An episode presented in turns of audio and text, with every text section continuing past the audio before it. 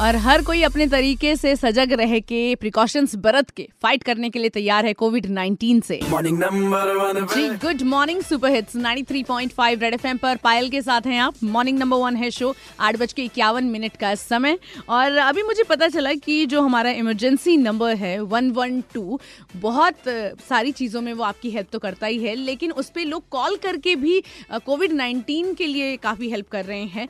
सो क्या हेल्प कर रहे हैं क्या है सारी बात बताने के लिए मेरे साथ अभी रेड एफएम पर हैं। जी नमस्कार मैं हूँ Asim Arun ADG 112 red FM 93.5 पर। कोविड 19 के लिए ऐसे कॉल्स हमारे पास में आ रहे हैं जैसे कि कहीं पे स्कूल कॉलेज या मॉल खुले हुए हैं जबकि सरकार का आदेश है उनको बंद हो जाना चाहिए। जी। तो ऐसे हमारे पास कई कॉल्स कल आए और फिर पीआरबी ने जाके उसको बंद कराया। जी।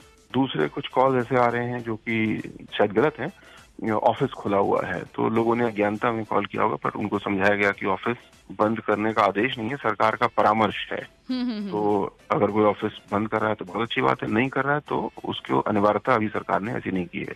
जी जी। तीसरे कुछ कॉल इस नेचर के आए कि किसी को संदेह था कि पास के घर में कोई बीमार व्यक्ति है और उनको कोरोना हो सकता है। ऐसे चार कॉल आए पूरे स्टेट से।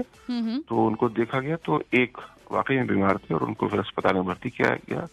और बाकी तीन में कुछ बात सही नहीं पाएगी। जी अच्छा सर लखनऊ से क्या कहना चाहेंगे आप पूरे? मैं ये कहना चाहूँगा जो सरकार ने ऑलरेडी कहा है कि पैनिक करने की ज़रूरत नहीं है लेकिन सचेत रहने की ज़रूरत है और खुद बहुत कॉशियस रहने की ज़रूरत है।